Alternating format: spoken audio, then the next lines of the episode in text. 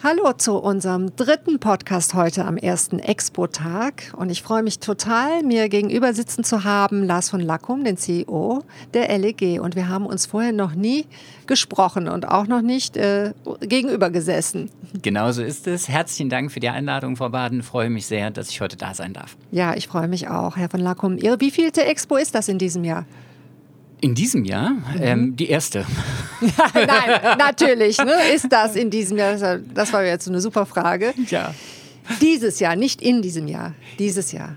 Ja, ähm, also ich glaube, das Schöne ist überhaupt, dass wir alle wieder zusammen sind. Mhm. Ja? Und äh, dieses Wiedersehen, der persönliche Kontakt, der Austausch miteinander ist das, was die Expo ausmacht. Und äh, nach den ersten Gesprächen, die ich heute Morgen schon führen durfte, so viel Begeisterung war, glaube ich, selten. Und zwar nicht nur Begeisterung über die gute Geschäftssituation, sondern auch die Begeisterung tatsächlich zwischenmenschlich wieder näher empfinden mhm. zu können.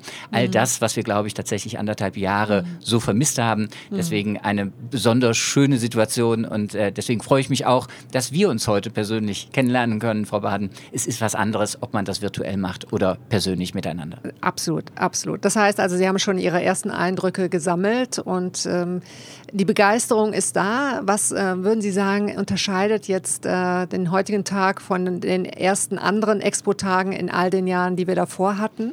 Vor allem der wunderbare Effekt, dass es keine langen Schlangen gab. Also zumindest als ich um Viertel vor neun auf die Messe kam, ähm, hatte ich zwischendurch das äh, Gefühl, ein bisschen derjenige zu sein, der zum Klassentreffen kommt, aber leider zum falschen Tag. Da waren nämlich noch nicht allzu viele da, ähm, aber glücklicherweise jetzt ist eher wieder Klassentreffen-Atmosphäre, ähm, sodass es doch große Freude ist und tatsächlich man innerhalb kürzester Zeit ganz viele Gesichter wieder gesehen hat, die man teilweise leider, ob der virtuellen Austausches, tatsächlich sogar manchmal vergessen hatte. Ähm, und dann ist man ganz stolz, wenn man sich doch an die Namen noch alle erinnert. Absolut. Und das Wort Klassentreffen, das finde ich jetzt total interessant. Das habe ich heute und gestern Abend auch schon mehrfach gehört. Ob es das geflügelte Wort der Expo dieses Jahr sein wird, weil diese Atmosphäre, man trifft sie alle wieder. Das scheint dann doch ähm, ein, ein Begriff gefunden zu haben, in dem man das ausdrücken kann. Ja, und, und es ist, glaube ich, auch genau dieses Gefühl, ja, dass man mhm. sich lange Zeit nicht gesehen hat, mhm. aber davor halt sehr vertraut miteinander war. Mhm. Und dieses Vertrauen kann halt nur in der persönlichen Begegnung ja. wachsen wachsen, entstehen. Deswegen freuen wir uns natürlich nicht nur auf die, die wir schon kannten, sondern gerade ja auch auf die, auf die die Neugier so groß ist, nämlich all die Neuen, die man noch nicht kannte. Und das ja. ist etwas, was ganz besonders ist, ja. Und das macht das, glaube ich, das Prickeln und das gute Gefühl auf der Expo einfach aus. Mhm. Schön, das haben Sie schön zusammengefasst. Herr von Lackum, Sie leiten eines der größten, äh, der großen börsennotierten Wohnungsunternehmen in Deutschland. Wie sieht es aus am deutschen Wohnungsmarkt? Was sind die Herausforderungen oder haben Sie im Vergleich zu anderen Assetklassen gar keine Herausforderungen? Oh, das wäre natürlich grob gelogen und das mit dem Lügen ist mir nicht in die Wiege gelegt, sagt meine Frau. Das erkennt man immer gleich daran. Ich habe zwei große Ohren, die werden immer ganz rot, wenn ich lüge. Deswegen, also nein, natürlich gibt es, gibt es Herausforderungen. Die Herausforderungen unserer Branche bestehen natürlich nicht nur in der Regulatorik, das wäre eine starke Verkürzung, aber auch in der Regulatorik. Mhm. Regulatorik rund um Mieten, aber auch Regulatorik Regulatorik rund um Neubau. Denn Neubau kann nur entstehen, wenn wir tatsächlich wettbewerbsfähige Prozesse haben und wenn wir tatsächlich Baugrundstücke identifizieren können, auf denen wir auch bauen können. Eine große Herausforderung für Deutschland. Darüber hinaus, die zweite große Herausforderung sind die Themen E, S und G. Ich bin mir sicher, das haben Sie noch häufiger gehört als das, äh, den Begriff Klassentreffen. Ähm, aber es ist tatsächlich die entscheidende und große Herausforderung. Ähm, ich bin mit meinen, meiner Frau und meinen Kindern hier bei der Expo ähm, und ich möchte möchte auch tatsächlich, dass sowohl Moritz und Anna mit zehn und zwölf Jahren auch in vielen, vielen Jahren noch gut durchatmen können. Deswegen glaube ich, darf man keinen Abstrich machen an der Klimaneutralität. Gleichzeitig ist es von großer Bedeutung, dass wir neben der Klimaneutralität immer die Bezahlbarkeit im Auge haben. Ein Großteil der bundesdeutschen Bevölkerung kann sich Mieterhöhungen in dem Umfange, die Modernisierung erforderlich machen, nicht leisten. Wir müssen dort auf die Bezahlbarkeit achten. Das werden wir auch als Branche nicht alleine tun können. Wir wir werden dort dafür staatliche Unterstützung brauchen. Mit dem BEG ist, glaube ich, der erste sinnvolle und richtige Schritt gemacht.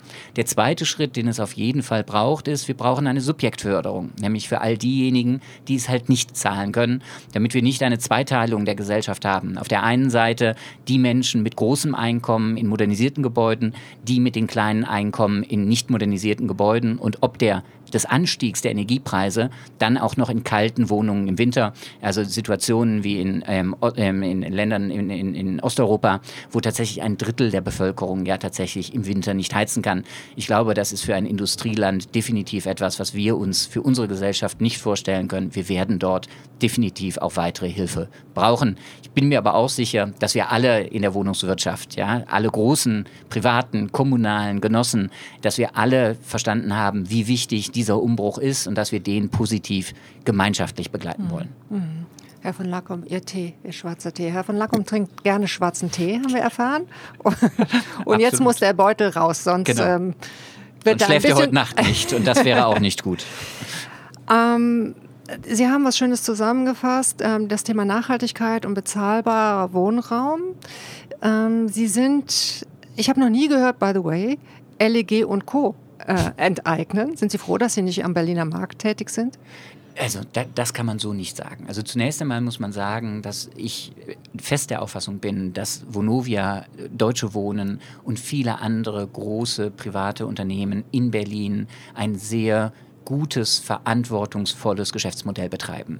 Das, was wir dort gesehen haben, eine Form tatsächlich von persönlicher Hexenjagd, ist etwas, was äußerst gefährlich ist, was wir als Branche so auch nicht sprachlos hinnehmen dürfen. Ich glaube, wir müssen deutlich machen, dass wir nicht nur auf die Immobilie schauen. Wir kleben nicht nur an der Immobilie, wir kleben nicht nur an den Interessen unserer Investoren. Wir sind diejenigen, die genau wissen, wie man große Quartiere managt zu bezahlbarem Wohnen. Das ist ein großer, großer Vorteil, ähm, auf die sich die Politik auch verlassen darf. Ähm, und deswegen, nein, ich kann das überhaupt nicht nachvollziehen, was dort in Berlin passiert. Ich bin deswegen auch nicht glücklich, dass wir dort nicht sind, ähm, sondern ich glaube, wir sind alle aufgefordert, als Branche, als Wohnimmobilienbranche zu zeigen, was wir leisten.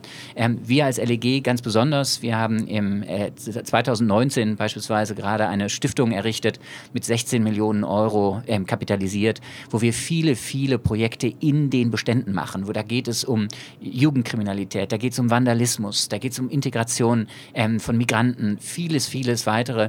Ich glaube, das wird leider in der der politischen Diskussion häufig übersehen. Und ich würde mir da einfach wieder wünschen, einen konstruktiv inhaltlichen Dialog, sodass diese Themen tatsächlich auch wieder mehr Gewicht bekommen und auch ein größeres Verständnis dafür wächst, dass auch privatwirtschaftliche Unternehmen ein großes Interesse an glücklichen Kunden haben und an der Stabilität ihrer Quartiere.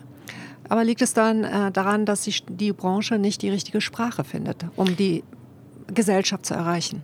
Absolut. Ähm, das finde ich auch, Frau Baden. Das ist unser Problem. Wir haben eine zu stark kapitalmarktorientierte Sprache gewählt, eine technokratische Sprache.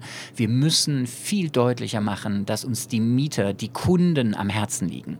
Deswegen, was wir in der LEG machen, und ich komme ja aus der Versicherungswirtschaft, da ist man wahrscheinlich noch einen Ticken weiter weg vom Kunden. Äh, zumindest war ich im Vorstand einer Versicherung, habe keinen einzigen Kunden während meiner Tätigkeit je gesehen. Ähm, das ist jetzt anders. Ja? Also mein Kollege, der Volker Wiegel im, äh, als operativer Vorstand, macht regelmäßig einen Kundenbeirat. Dort diskutieren wir tatsächlich die Themen, die den Kunden am Herzen liegen. Wir stellen dort neue Produkte vor. Wir stellen vor, wie unsere Serviceleistungen aufgebaut sind und erhalten direkt Feedback. Und ich selber, ich bin in den Beständen unterwegs.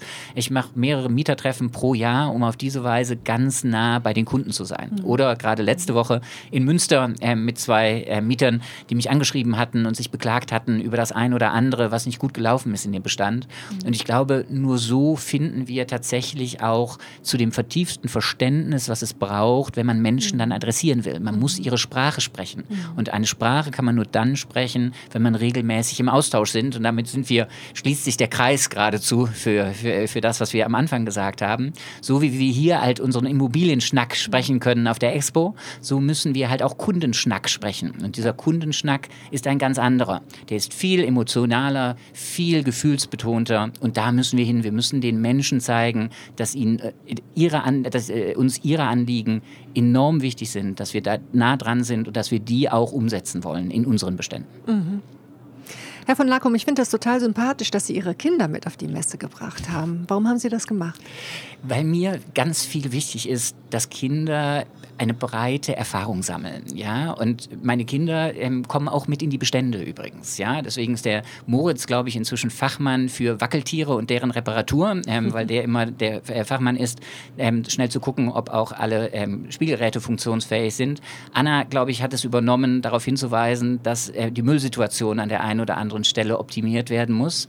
Und das finde ich sehr wichtig. Gleiches gilt aber auch, und da freuen wir uns sehr, wir haben in Düsseldorf jetzt einen Jugendstützpunkt ähm, kreiert. Jumpers heißt der.